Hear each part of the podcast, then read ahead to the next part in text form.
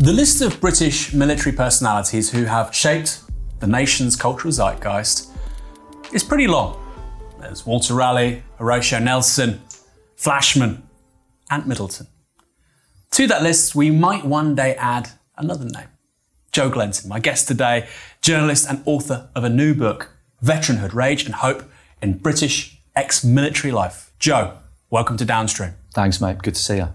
How does it sound to be in that in that, you know, a lot, placed alongside such prestigious names as Ant Middleton and Flashman? And... Uh, definitely Flashman. I love Flashman and I love George MacDonald Fraser. I think he, he's got a really interesting critique of military, the military and, and empire.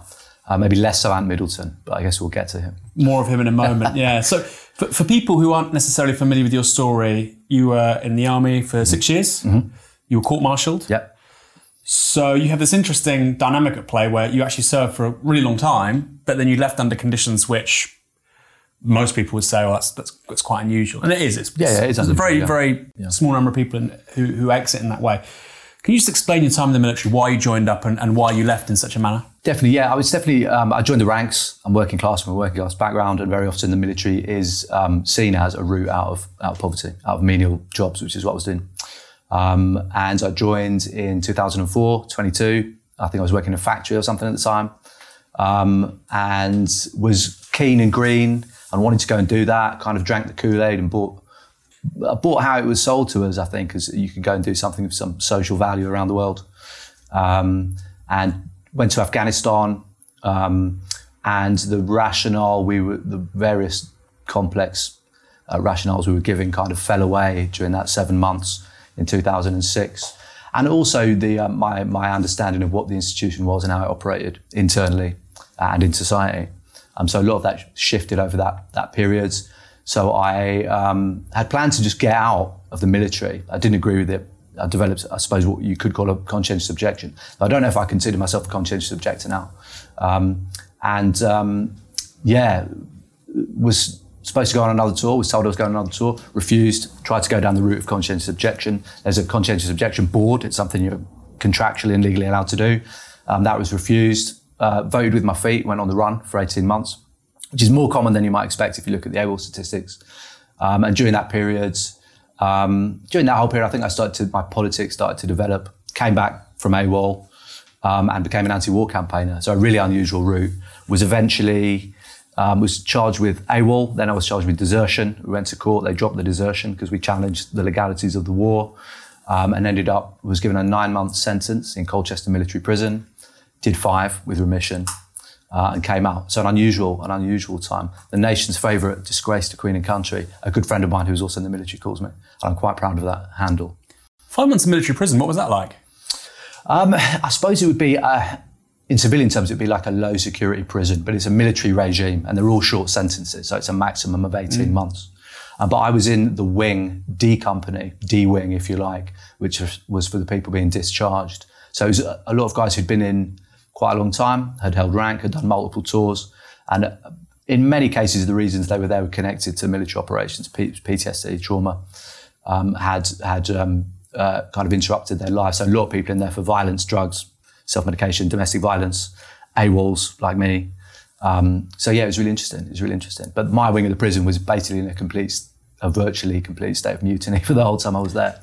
So do you think most of the people being quote unquote punished by the British state, mm. you, you, think most of them were suffering from issues that related to, to trauma and actually could yeah, have been seen through another lens? Yeah, I think that was that was generally anecdotally that was the case. Lots of people had post traumatic stress and varying varying degrees of um, mental health issues, mostly derived from operations and other stuff. Because the guys who go into the ranks are generally already damaged, and it's something I discuss in the book that you come in, you often come in with problems because of the the where you're coming from. You're coming from smashed up northern towns that have kind of been trundled over by Thatcherism.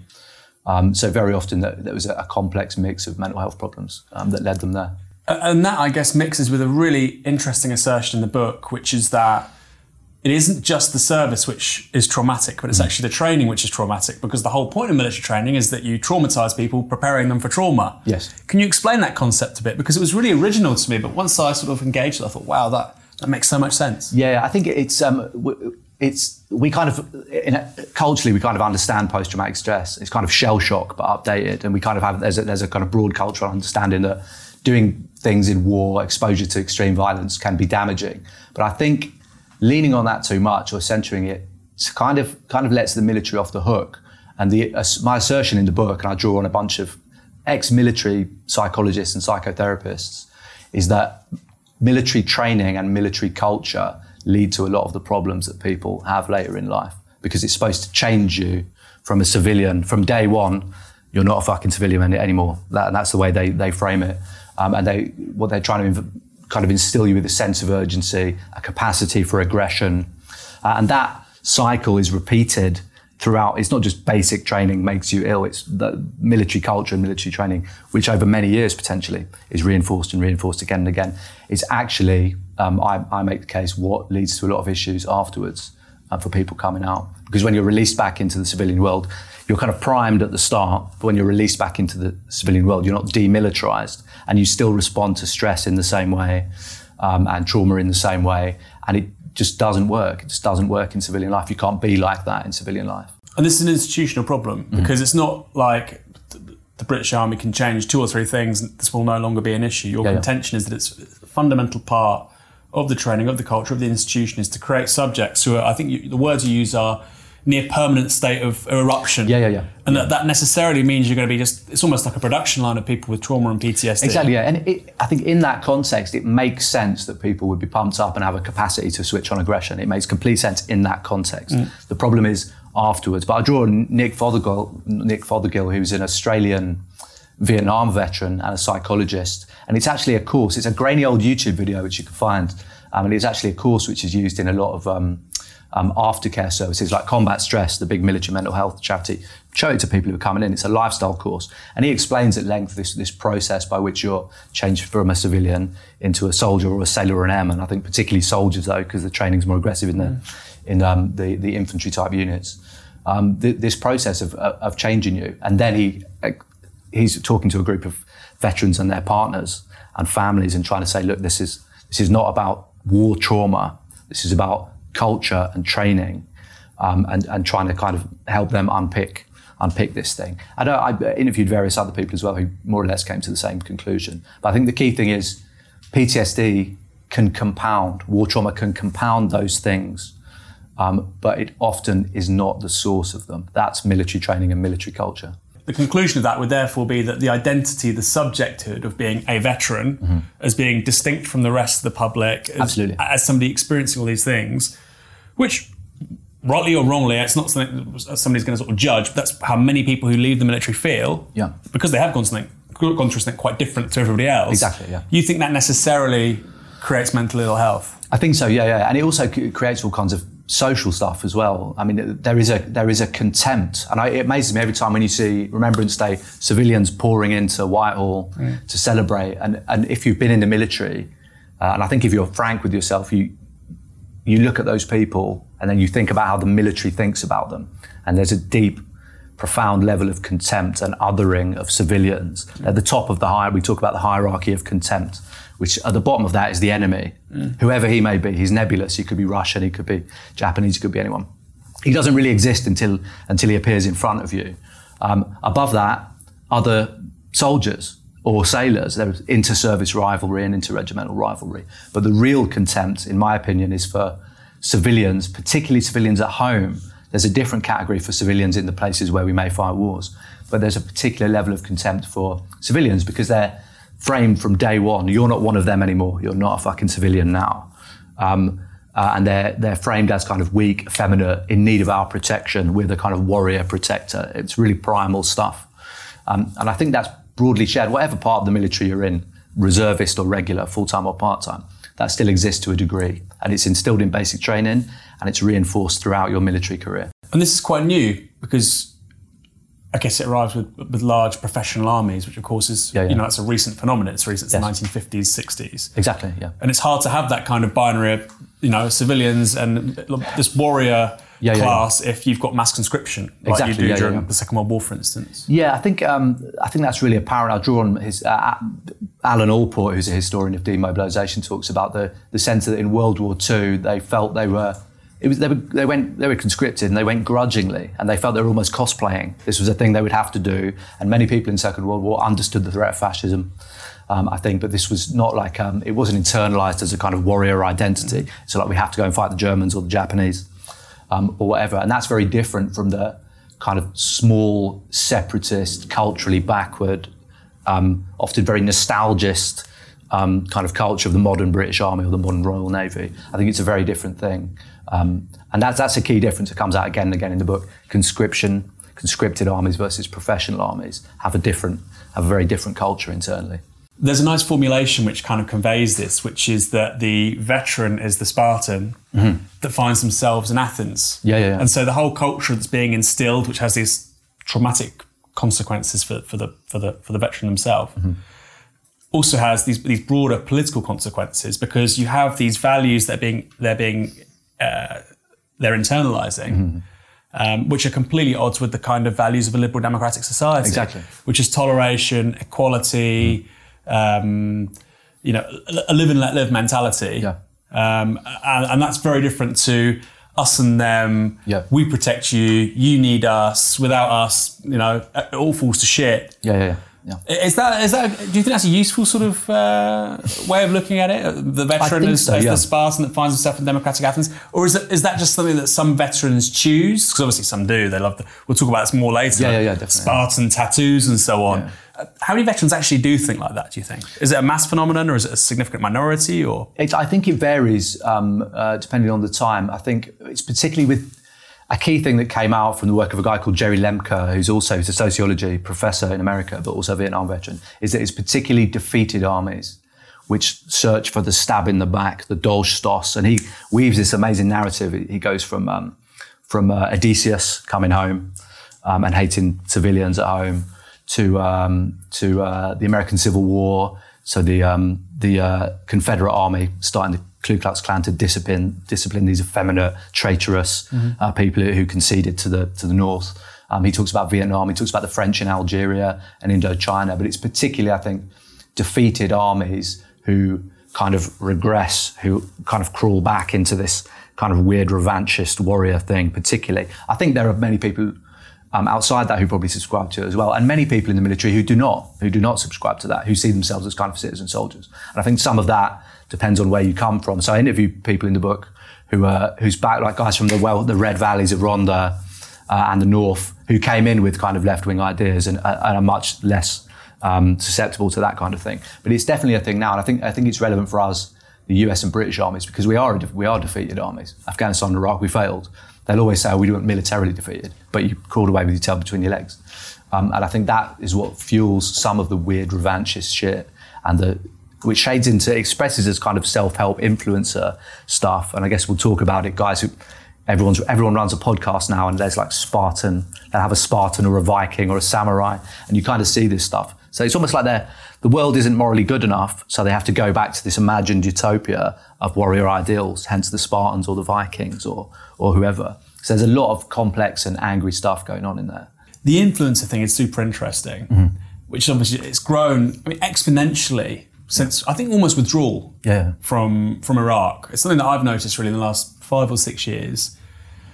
In the UK, you've got Ant Middleton, but in the US, it's just enormous. You know, David Goggins, Jocko Willink, um, Stanley McChrystal, who was a general. Yep. This is what I always found really strange is that people are going to Stanley McChrystal. He's like doing, you know, consultancy and podcasts and how to be a winner. Mm-hmm. He's saying, I eat one meal a day, I sleep four hours. Yeah, yeah. You know, I run seven miles. It's like, well, maybe this is why you lost. Yeah, yeah. Right, four hours sleep a night is not particularly conducive to good decisions. No. Yet they're still seen as these authorities on yeah. warrior ideals, winning, triumph. Yeah. How can corporations internalize these values, etc., etc. It's like this whole thing just happened, and we're not going to talk about it. And it does feel like the kind of extraordinary extent and reach and intensity of that influencer sphere is a direct reflection of the failure that's basically preceded it yeah. since since 9/11. Yeah, yeah, yeah. I think uh, on a fundamental level, um, like I think if you look at particularly that special forces influence, Middleton and so on, it's a grift. Like a lot of self help shit, it's a grift. They're trying to kind of cash in on the kind of warrior kudos they've developed. And to be honest, I kind of understand. I understand why you would do that. Like a lot of guys come out of the special forces and they work private security. They become private military contractors and so on. And that's not. It's dried up a lot in the last ten years. Um, but if you could, you know, if I could pitch a documentary to Channel Four and say, Royal Logistics Corps, are you tough enough or whatever, I would probably do it. I understand the dynamic behind it. Um, they're trying to make some money. But yeah, there is, there is a weird disengage, and uh, yeah, this idea that um, that what these particular warrior values can like supercharge your Bitcoin business, or, mm. or the ten easy lessons for just nine ninety nine a month. I can give you my warrior my warrior wisdom or whatever. It's really weird because the background of that, of course, is just gigantic professional failure. And the story of Iraq and Afghanistan is we, we may have won tactical victories here or there when insurgents chose to go toe to toe, but overall, it's just a massive massive failure. So yeah, it's it's it's, it's, it's disconnected from reality for a start. But obviously, it has mass appeal. Like these people are making lots of money out of it. They're getting the opportunity to make their documentaries and films and podcasts. And I think that's fundamentally what they've recognised in this. And what's the relationship between this these ideals of, of discipline and I think often unnecessary suffering. Mm-hmm. Somebody like Jocko Willink, his Instagram account is basically pictures of him showing what time he gets up at like 5 a.m. Yeah, yeah, or yeah. something. Yeah, it's bizarre. You think, mate, you, your body needs seven or eight hours to sleep. I mean, if you get up at 5 a.m. and you've slept eight hours, I couldn't do it. No, no, no. Fantastic. No. But it feels like, you know, you're hurting yourself, you're putting yourself through this, you're having suboptimal performance, yeah, yeah, yeah. which is what I thought this whole culture was about. Yeah. To show that, you know, I, I can do it. And it's a bit like, I guess, let's talk about Ant Middleton, you know, when he was confronted with the whole COVID thing. You know, he thought it was a mind over matter thing Yeah. that, you know, you don't need to be vaccinated because you, you, you're tough enough. Yeah, yeah, yeah. You can just push through. Yeah, I mean, he's a really interesting example because he's kind of a budget version of Goggins and Willink and people like that. And he's obviously kind of char- happened upon this thing and thought, and he is, like, he's doing very well out of it. Um, but he's an interesting character because I think, I know they're not particularly articulate people, but they're a lot more articulate than Ant Middleton. I mean, I mean, his background's kind of interesting as well, where he came from. He is, and I go into it in the book. He is obviously himself profoundly traumatized. He was initially in the army as a boy soldier, and he came from a quite troubled background. His dad died very young, etc., etc., um, and was brutally bullied, brutally bullied in the in the army in um, the airborne engineers, um, and then left and then got into lots of trouble. But then ended up in the Royal Marines and kind of found his feet and became a, an SBS soldier. But he's almost a classic example of the kind of he's almost an argument against recruiting very young, which is still a thing in this country. And you can see he's he's kind of badly damaged. There's lots of emotions which have been kind of h- held inside, which is kind of another function of army training. You bite back, you just mm. crack on with the job. There's this hyper focus on something, and everything, any kind of emotional issues go to the side. And it's almost like he's a, he's a the, quintessential example of this kind of repressed masculinity, which just expresses as massive anger. And you saw that with some of his comments around COVID, um, also around BLM. He was very critical of BLM. He kind of paired them in. He claims not to have done, but he kind of paired them in with um, with the EDL when there was a bit of uh, a bit of pushing and shoving going on down in Whitehall last year. I mean, he's a, he's a really good example. I mean, some of the other guys around him are not. Um, some of the other guys on SAS who dares wins are not quite like that. I, my impression is they're slightly different people and probably more sensible people. Um, but I, there's a sense that he's kind of this this guy who's trying to patch together narratives, and this is a problem that comes out again and again. The kind of military, trying to see the world through the lens of the military hard man, and it's the training and the culture expressing. And the reason it looks so silly at times and so jarring is because it just doesn't work. You can't understand the world in the black and white bad faith lens of the military. And that come, it comes out again and again when you look at not just him, but other figures like him. There are many, many, many people who get incredibly angry about individuals who've lied about being in the military. Yeah, yeah. Waltism. Yeah, where, yeah. where does this come from? Um, so uh, the Walter Mitty thing in the US, it's known as it's slightly more dramatic sounding stolen valor. It's the idea of some kind of bravery or courage, and you're tapping into it illegitimately. Um, but it's the Walter Mitty thing is, is is quite British, and it's based on this kind of fictional character who's a fantasist who has this like inner life which is just not true. Um, but in this country, Walter Mitty is, is the common term for someone who, and there are degrees of this, someone who pretends they've been in the military or has been in the military, but pretends, say they were a chef and they pretended they were in the parachute regiment. And so it's, it's expressed in different forms, but it really riles up military people, kind of understandably, because in the military, one of the things that happens in the training and culture is you're socialized into understanding a rigid hierarchy of badges and different colored berets. Uh, and people take that out into the world. And the idea that you would pretend to be something you're not is really, really frowned upon.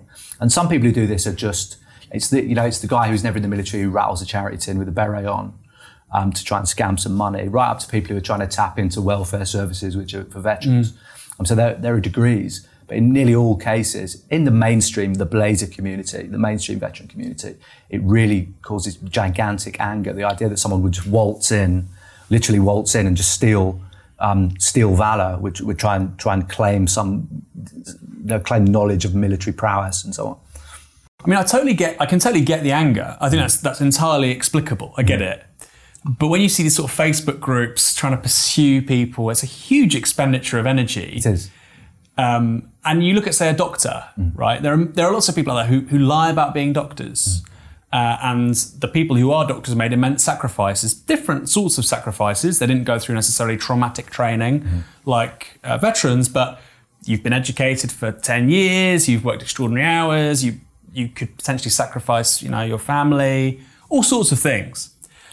And they don't set up Facebook groups saying, you know, this scumbag has claimed to be a doctor, we're going to ruin yeah. him, tell the truth to everyone. There's this compulsive element to it with the Walter Mitty stuff. And again, I'm not I'm not trying to denigrate anyone who does it because it's clearly a mass phenomenon. There's something mm-hmm. deeper which is driving it. Yep. So, so what explains that? Why do, why do doctors not do it, but veterans, some um, veterans? Well, I think it, it, probably is probably a broader comment there, just about society that we we live in Britain. It's a former imperial power. It hasn't quite realised this fact yet, and that the military is prized above anything. Mm. You can look at the way they talk about veterans in Parliament and the things they do to NHS staff. Uh, is, is an example of that. Um, but yeah, I think there's there's something deeper there, and uh, people tap people do it for different reasons, and I, you know, I, for some of those people, there's probably like uh, the Walter Mitty Hunters Club and organisations like this. Some of the people they're pursuing are like deluded. I mean, there's mental problems there. Um, others are fraudsters, and uh, there are laws to deal with fraud. Um, and other there, there are others who, I mean, the case of Asia Ahmed, um, who I talk about in the book, who's a, a, was a Tory parliamentary candidate who tried to allegedly tried to bloat her service. She was in the TA as a clerk, and she claimed some connections to the SAS. So bloating, if you just explain, that's a bit different yeah, bloating, to walting. Yeah, bloating is um, there's a lot of these terms, and they they kind of mingle in with it. So bloating and walting. Uh, bloating is when so Mark Francois would probably be a bloater because he was in the military, but he kind of makes a lot of his service. Or again, if you were a, you're a clerk in the RAF and you claimed you're in the special boat service, that would be so you're um, uh, kind of expanding on your military service illegitimately. But there are all kinds of motivations um, behind it. And some, some of them are like people are mentally ill and they want to dress up as soldiers because that's the compulsion that comes with their illness. Others are chancers and grifters who are trying to cash mm. in. Um, so I, I, when I'm writing about it, I always try and make distinguish those different groups because some of them probably do deserve some degree of sympathy. I mean, others it's even more base than that. Sometimes, uh, very often, if you look on the Walter Mitty Hunters Club, they do they have a WordPress blog and these long turgid kind of screeds about about. It's amazing. Yeah. I was reading for a preparation of this. I was reading through, and those these are amazing stories. Are, yeah, I mean, yeah. it looks the, the, amount of energy they've put in. I think is really worth it. Yeah, but it is very interesting. Yeah, I mean, they're, they're obsessed. They themselves are, are obsessive. Uh, but I mean, in some cases, it's um, some guy will pretend to have. Um, he'll post a picture of himself in a Royal Marines beret because he wants to be more attractive to, to the opposite sex or whatever. Um, uh, so there, there's that element as well. But it's a whole complex, weird network of things. And I suppose my uh, when I was in around VFP, we kind of developed a different way of thinking about this because we were instinctively accused of being Walts. Um, our critics, who which is the Blazer community, Veteran, Veterans, for, Peace. Peace. which is an anti-war veterans organisation, founded by a guy who's in the SAS, full of people who were in elite forces, many of whom were decorated for valour. So not a Walty organisation, but the instinctive response from the Blazer community was your Walter is you, you all came out of the army in day two of basic training because you're soft, etc., etc. Um, whereas actually what we were, and I am, I suppose, is a kind of anti-Walt. And the, the key argument is that we're not trying to cash in on military valor. We kind of reject it. We don't think there's anything, any valor to steal in the sense that maybe the, the, the anti-Walt cohort seem to think there is. So it's a much deeper critique of, of that whole thing. Um, we're not trying to cash in on something. We're trying to say this isn't what you think it is. This isn't good. It's not positive. You shouldn't be desperate to to tick these boxes of martial prowess and so on and so on. So it's a much more compl- complicated analysis. You mentioned Asia Ahmed in passing just a second ago. Mm-hmm. What's her story? I mean, that's a pretty amazing one as well. Somebody I'd never encountered, and then I read no, about no, her in your book. Yeah, and she'd been going for a few years by the time I encountered her, and I wrote wrote an article. She tried to sue me about it. She was a Tory parliamentary candidate. Um, and she'd been a clerk in um, the Army Reserves, and she'd been attached to 21 SAS, which is the London part-time reserve SAS unit. Um, and she did that, got out, went into business, um, I think, and then um, and then years later she reappeared as a Tory parliamentary candidate, claiming, and this was where it got it was contested, claiming that she'd or she'd been on some version of SAS selection. This incredibly hard thing. People regularly die trying to do it, running up Pen y Fan in the Brecon Beacons and all this kind of stuff.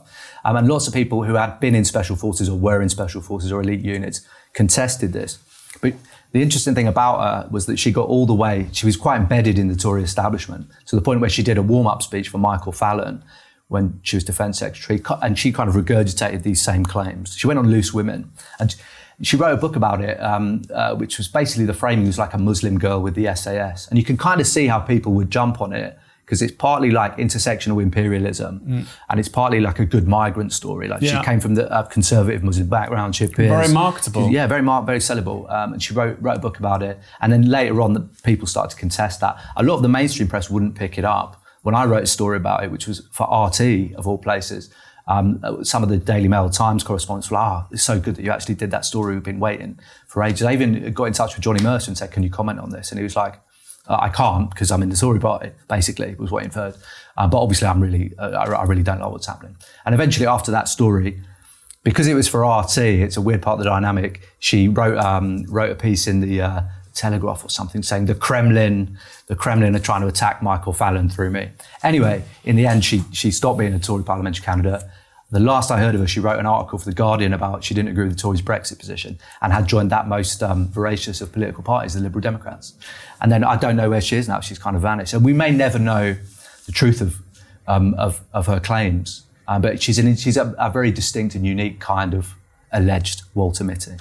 This concept, this prism through which to understand so much the Walt, mm-hmm. you even extend to Britain. You call it Walt Island. Mm-hmm.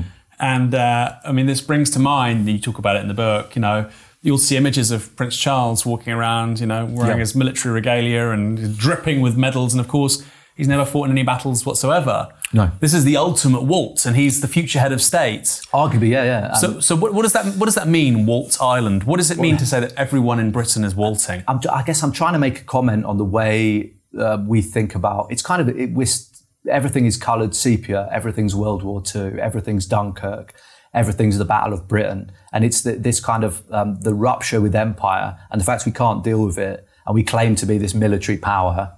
And punching above our weight is the term they always use. And I think it's, it's obviously there are individuals who do this, but actually it's something much deeper that we're in love with the, the, the military ideal and the idea of a martial Britain, which is not true. Like we're not a major player militarily and we need to accept that. So I think there's something deeper um, going on in there. In that sense, almost like people say Normal Island, we're at Walter Mitty Island um, as well. I mean, a, another example, the, the, the Royal is very interesting, but also there's, a, there's something called the um, Armed Forces Parliamentary Scheme. So parliamentarians go away so many days a month in their constituencies and they go to the local TA base or the Navy ship or whatever, and they wear uniform. Uh, and they, they kind of bimble around fire guns. You remember the images of Liz Kendall stood on top of a tank during the leadership contest uh, against Jeremy Corbyn. I've seen Wes Streeting recently. Wes Streeting. But yeah, yeah, yeah. your tweet was, his, what do you call him? Holding uh, a. I can't remember. A, bang, a bangy wangy something. Yeah, yeah bangy bangy shoot shoot. Yeah, yeah. And, but you see, and it, it, it's it's walting, it's vicarious stuff. But it's interesting. The Armed Forces Parliamentary Scheme is also like a lot of those, like Labour Friends of the Armed Forces, is a kind of a stage prop for arms firms. They're both deeply connected with arms firms. Um, a lot of the funding for the Armed Forces Parliamentary Scheme is arms firms. You can look through their their MPs' Facebook images of their visits, and there'll be like an MP sat in the cockpit of a Harrier, and there'll be an RAF officer in uniform with a BAE Systems hat leaning over him, showing the showing him the cockpit and the workings of it. Um, so both of those Labour friends of the armed forces as well, whose um, whose talk at the Labour conference just gone was sponsored by Leonardo Helicopters. Um, the Italian arms company. The Italian arms who've, who've, been connected with war crimes in Nigeria recently. There are allegations that their equipment was used to, to bomb some villages in Nigeria. Um, so they're deeply, deeply connected. And I know it's particularly right wing Labour MPs who love it because the Tories have traditional connections to the armed forces. Mm. There are very few veterans um, in the Labour Party. Dan Jarvis, Clive Lewis. Uh, Clive Lewis was TA anyway. It's not to denigrate the service, Clive. Um, but, uh, but it's a very different thing. So it's particularly right wing Labour MPs um, who are really attached to like dressing up as soldiers, walting, stolen valour. And then they can come back to Parliament and in their interventions they can say, I spent two days in the officers' mess drinking tea and having spotted dick with uh, the local RAF regiment, and it makes them look good. So that, I would also classify that as a form of walting. So you classify the Labour MPs as walting, but so what? But, But it's state-sponsored walting. It's a different kind. but kind of relationship. But there's an interesting kind of um, configuration here because you've got the MPs who obviously haven't served in the armed forces. You, Mostly, no. Yeah, mostly. Yeah, yeah. And then you've got the weapons companies, and then you've got you, Labour Friends of the Armed Forces. Yeah, yeah. So where do they fit in there? Because obviously those those guys aren't walting No, no, it's necess- like the MPs, No, no, no, but no. they're still Yeah, playing their part here. So how does that work? It's a slightly different thing. I, I, I view, and I've interviewed a couple of veterans about this in the book. They're kind of a, a kind of stage prop for the Labour riot. L- LFOF was defunct under Corbyn, which is a shame because it could have been an opportunity to use to use that. But basically, it was always a little kind of cabal of people, kind of Henry Jackson type Labour people, some arms firms people, and there, are- there are a bunch of councillors who are veterans Mm. who are around it as well. So it's not walting in the purest sense, but it is kind of part of the kind of militarist infrastructure that the, the Labour right has internally, and they use it use it to kind of suggest a certain proximity and understanding of, of the military and veterans and so on and so on. And, and this suits Labour MPs because, like you say, there's a bit of um, there's a deficit here compared to the Tory Party. Absolutely, who have yeah. who have genuine, Yeah. authentic, deep-reaching connections to Yeah, exactly. Yeah. the military-industrial complex, armed forces, and so on. Yeah. Although some of their people are also bloaters, like you say, Mark Francois. Yeah, exactly. Yeah. So let's stick with this for a moment, because I suppose they would say, Labour Friends of the Armed Forces, who you, you would say, I suppose you'd say they're on the, the political, they would call themselves the political centre. Yeah, yeah, yeah. But I think probably on social issues, more right wing than yeah. most Labour people. Um, on the economy redistribution, I mean, it's pretty Yeah. quite flexible. Yeah, yeah. I mean, they would say that, how dare you? Of course they would. call call call them Walts. And there's there's or even that they do business with Walts or that they're providing cover for Walts. Yeah, Um, and then you've also got you know uh, Tories who are similar-ish to them, sort of centrist Tories. I mean, I encountered a few of these when I Yeah. said I was going to interview you. Yeah. And they said, "Oh, this guy is a you know windbag or whatever." Yeah. I mean, he can't call you a Walt because you were in the army for six years. Mm-hmm. But they, they try and denigrate you as much as possible. Of course, yeah, yeah. I mean, So tr- why is that? Because you, you, you were court-martialed, etc. You deserted, but I think Yeah. Afghanistan wasn't a particularly nice, or, or Iraq wasn't a particularly nice place to be. I think most people could understand it, or it's explicable. Yeah, yeah, yeah. I So why why do they dislike you so much? Um, I, get, I guess I have a kind of jarring effect. I don't really fit with that. And but I suppose the other part is that the book is full of interviews with veterans who seem to generate similar opinions. I mean, I interview some people who aren't on the left um, as well, or not in the sense that I would I would consider meaningfully left wing. Um, but yeah, I think it's very jarring uh, when people come along. There's no space. There's no space in the dominant narrative around veterans and what they want for veterans who are on the left. And it really kind of You- worries and, them. and you consider that to be there's quite a few of those people. Yeah, there's lots you, of you don't them, think they're the majority, And but not there's a significant Yeah, number. not of just them. that. There is a, there, what I'm trying to encapsulate here in a potted form because I'm not a historian. I'm going out of a historian who cringes at my attempts to interpret history. Mm. Um, uh, uh, to try and talk about the long, radical military tradition, both of serving people and military veterans, all the way at the basis of politics in Britain, all the way back to the Putney debates, the New Model Army, and then the resurgences. The, the, vet, the veterans were killed at Peterloo. They were in the crowd. Um, the First and the Second World Wars, and so on and so on. There is this tradition. It's perfectly possible to be left wing and ex military, and it's something I wanted, I wanted to, to, to reinforce that it's normal and healthy. And if you're a wor- working class person in the ranks, you should be on the left, is, is the case I'm trying to make, uh, and draw on these, these long and fascinating radical traditions um, of people in the ranks. Yeah, that, that was actually the, sort of the, the opening chapters of the book. 'Cause, I mean, later on, you sort of deal with these bigger issues like we'll talk about that in a minute: troop fucking, Yeah, yeah, yeah. blazerism, Yeah. walting, all these sort of really interesting ideas later on in the book. But like I said at the beginning, there's an appeal to well, there's a different history here Mm-hmm. with the British Armed Forces. The first army, the army, was of course, like I say, the New Model Army. Incredibly radical basis Mm-hmm. Yeah. uh, upon which it was created. I think the, mo- the most junior rank of officer, which was a cornet, arrested King Charles I, which Mm-hmm. Yeah, was, yeah. you know, that's a, a- a social revolution in and of itself. Yeah. And then, of course, that descends into Cromwellian authoritarianism, but he himself is faced down with sort of leveling elements, ultra democratic elements. Yeah. Later on, Peterloo, sort of post Napoleonic, sort of democratic pushback. A lot of that's from demob troops. Yep. First World War, Second World War. There's a huge history there. There is. Do you, do you think you could have just written a history book about all this stuff? Because it's something that we don't talk about much in this country. Maybe there's a history book in it, um, and should I develop the skills of a historian to do that? I mean, there are really good writers on it. I draw on people like John Rees, for example, on the, his book, The Leveller Revolution, is fantastic. World War II, I draw on Alan Allport. I, mean, I don't think he's a radical particularly, but writes a very good, um, a good history of those things. Yeah, I think, and it's, and it's certainly not the case that I'm saying that um, that uh, the military armies have been like full to the brim with lefties. It's that that is a current, and it's an ex- perfectly easy to understand. It's explicable that people go through the experience of war, you go through that kind of ferment of those turbulent times, whatever they may be, a world war or an English war against a, a tyrannical monarch. It's perfectly reasonable that people would arrive at those positions. And when you look at, in fact, when you look at the the, the, the agitators in the New Model Army, what they wanted, it's almost the same. It's like a proper post-war settlement. Mm. It's like pensions for widows. It's like indemnity for war crimes, which is expressed again and again now with Johnny Mercer and Dennis Hutchings in Soldier F and things like that. I mean, they're recognizable. I think veterans today could recognize um, the common ground. And also the, at that time, they're talking about much bigger things like the commons, um, suffrage and things like that.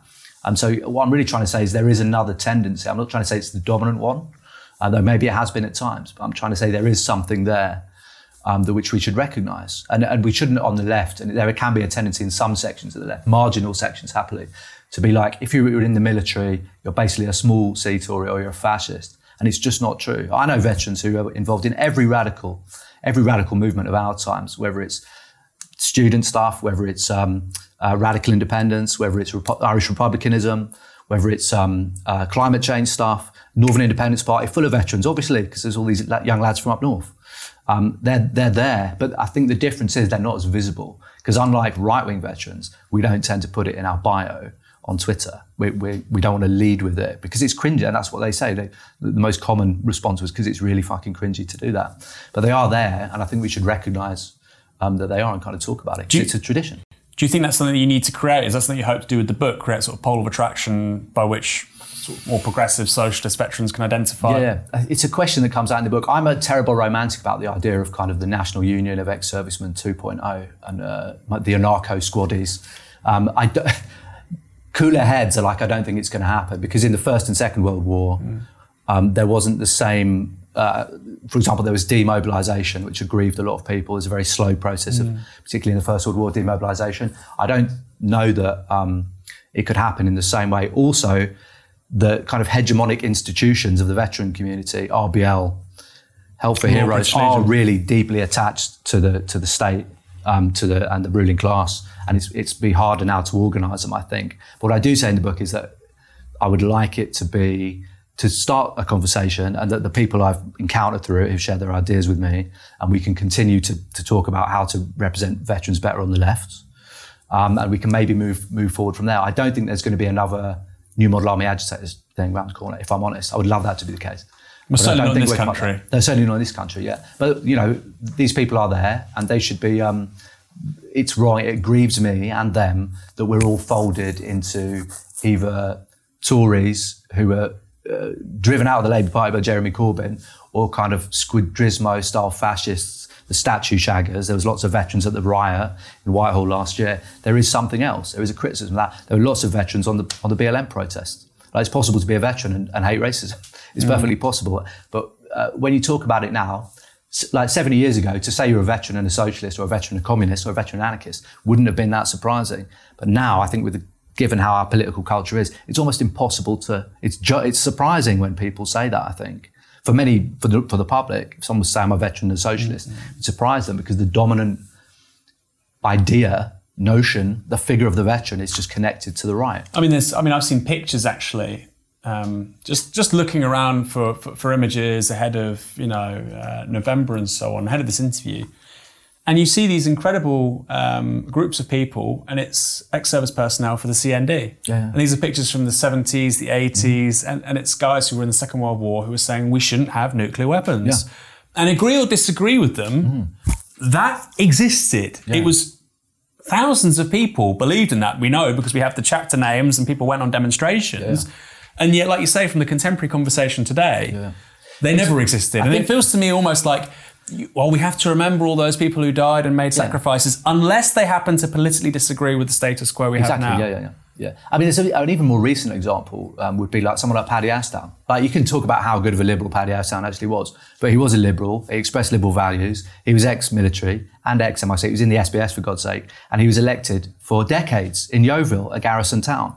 Like you can debate how left he is, but clearly, even more recently than the wake of the Second World War, there were people on the left, broadly speaking, who were veterans.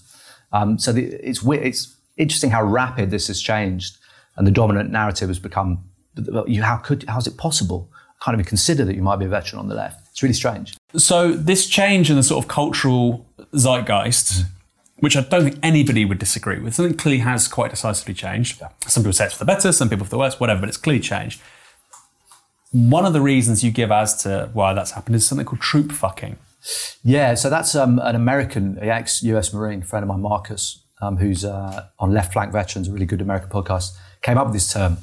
Um, and it's basically, I suppose you could describe it less colourfully. It's like putting the troops on a pedestal, elevating the troops as some kind of moral, this is the moral standard.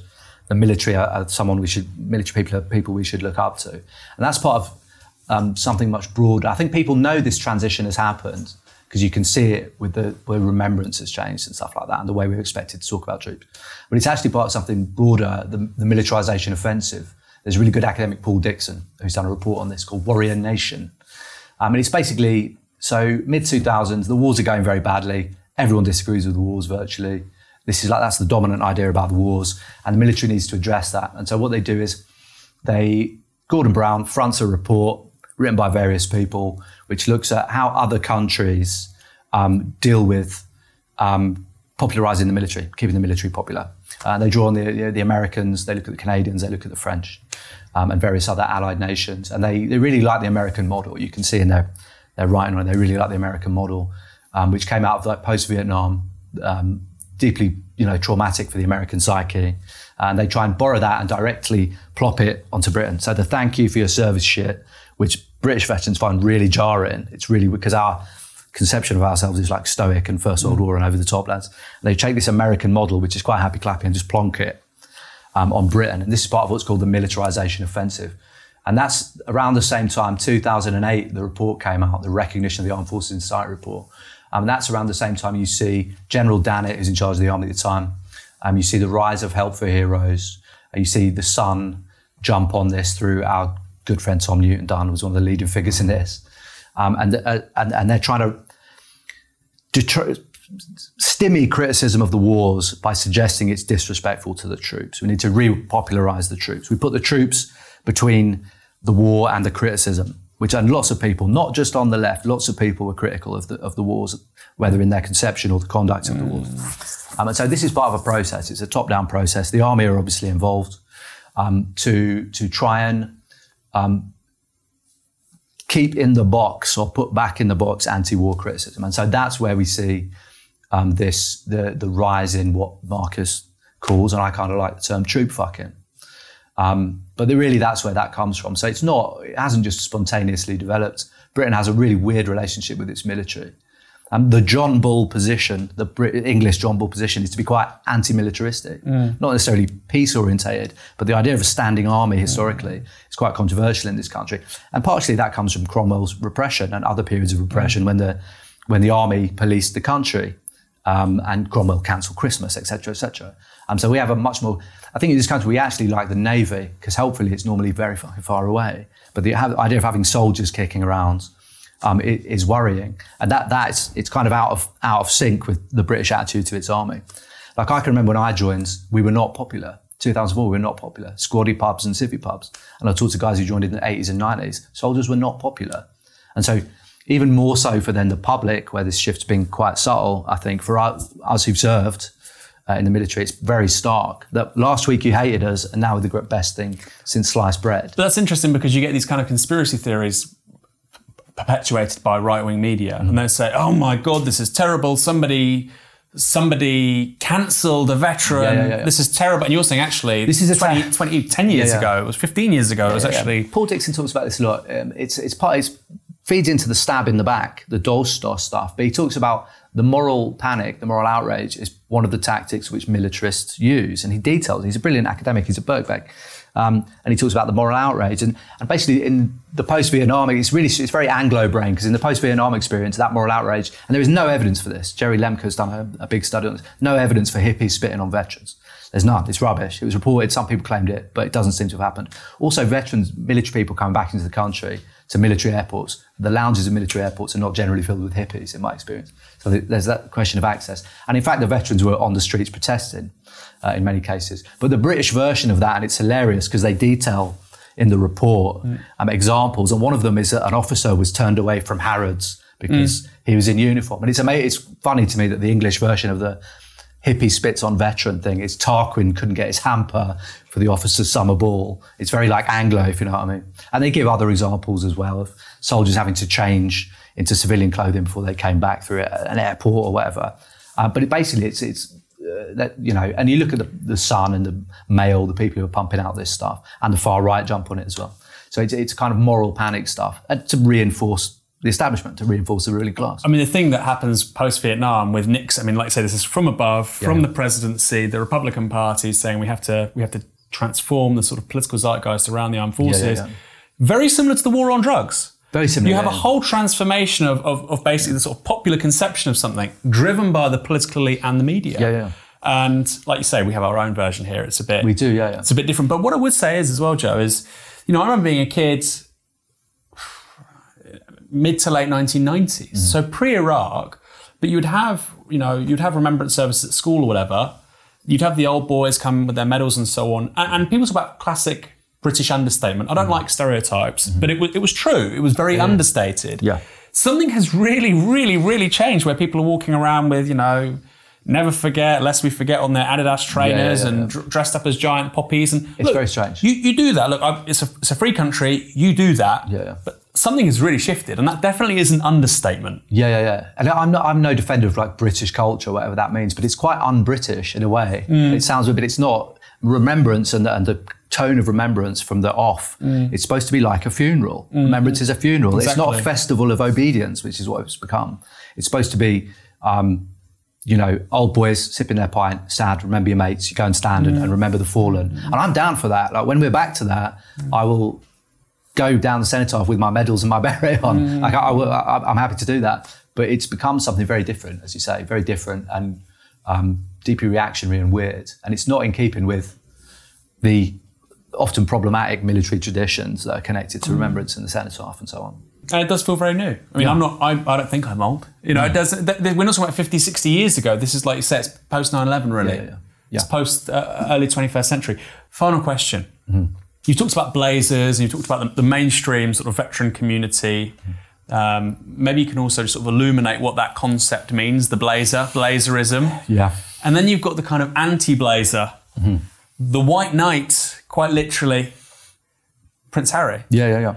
So, what's his vibe? Do you think he's for real, or, or I think is I'm, he is he Britain's most radical veteran today? Well, he did, he said some cool stuff around um, around uh, BLM and stuff. His wife's a woman of color.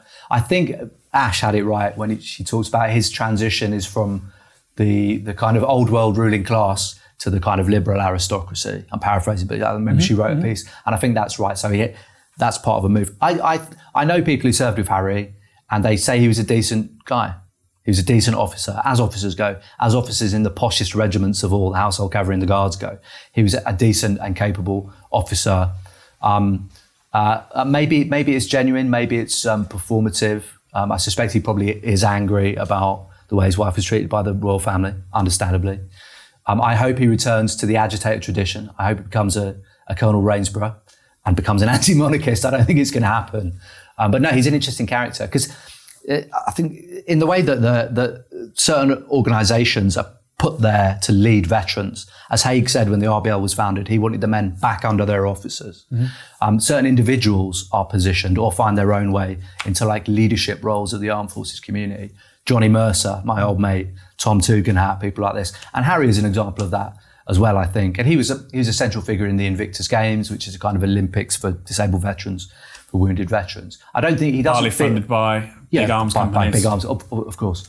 Um, um, I, he doesn't quite fit into the kind of Mercer category. Maybe he's genuine in some ways. I don't know. I don't know. I think better of him than those guys. I think, um, as a pretty rabid Republican myself. but I don't know how much of it is performative. Blazers and Blazerism. What is this? What is this concept?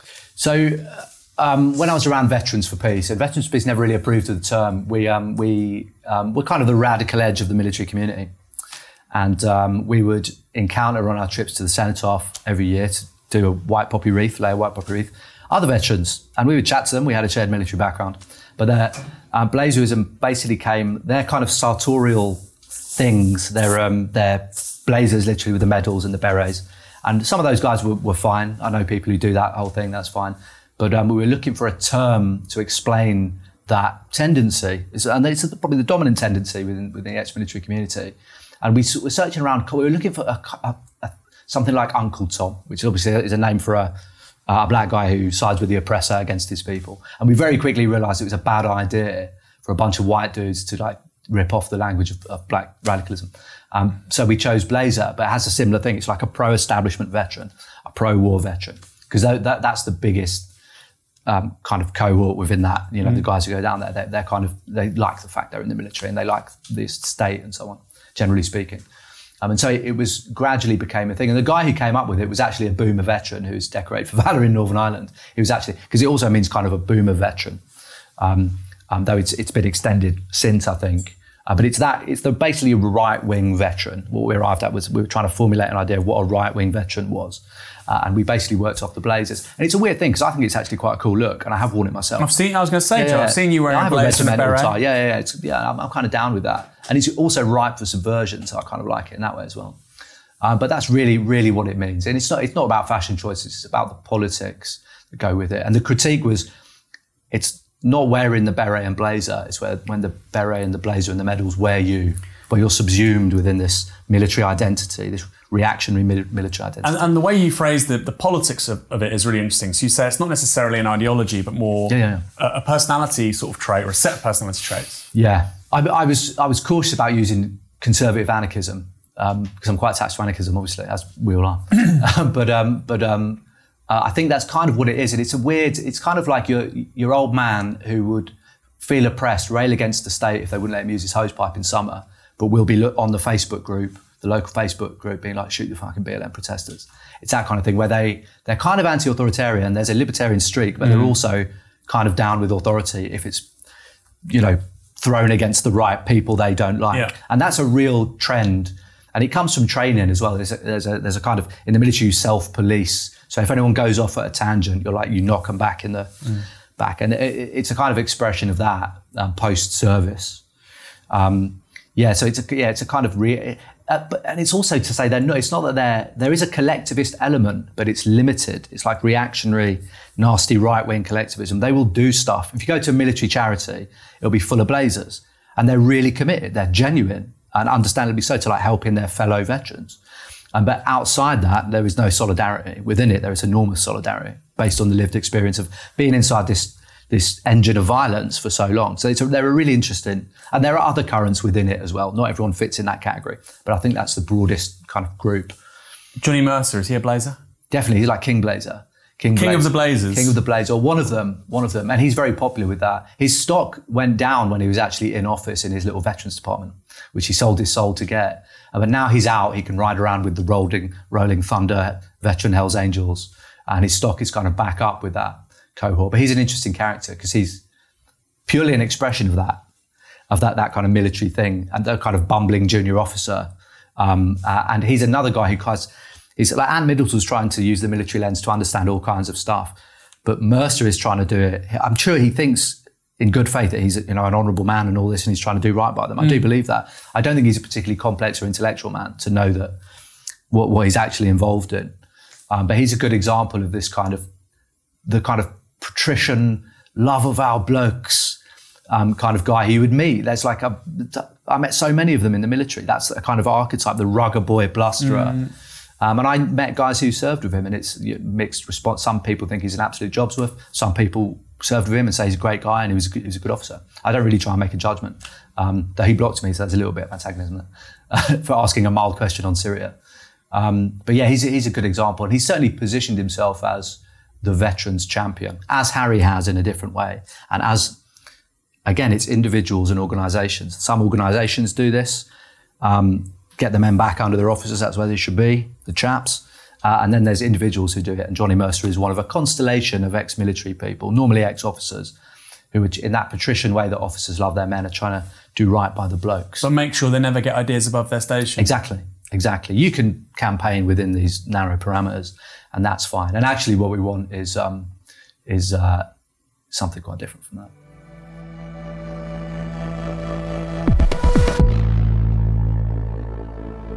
This broadcast is brought to you by Novara Media. Go to novaramedia.com slash support.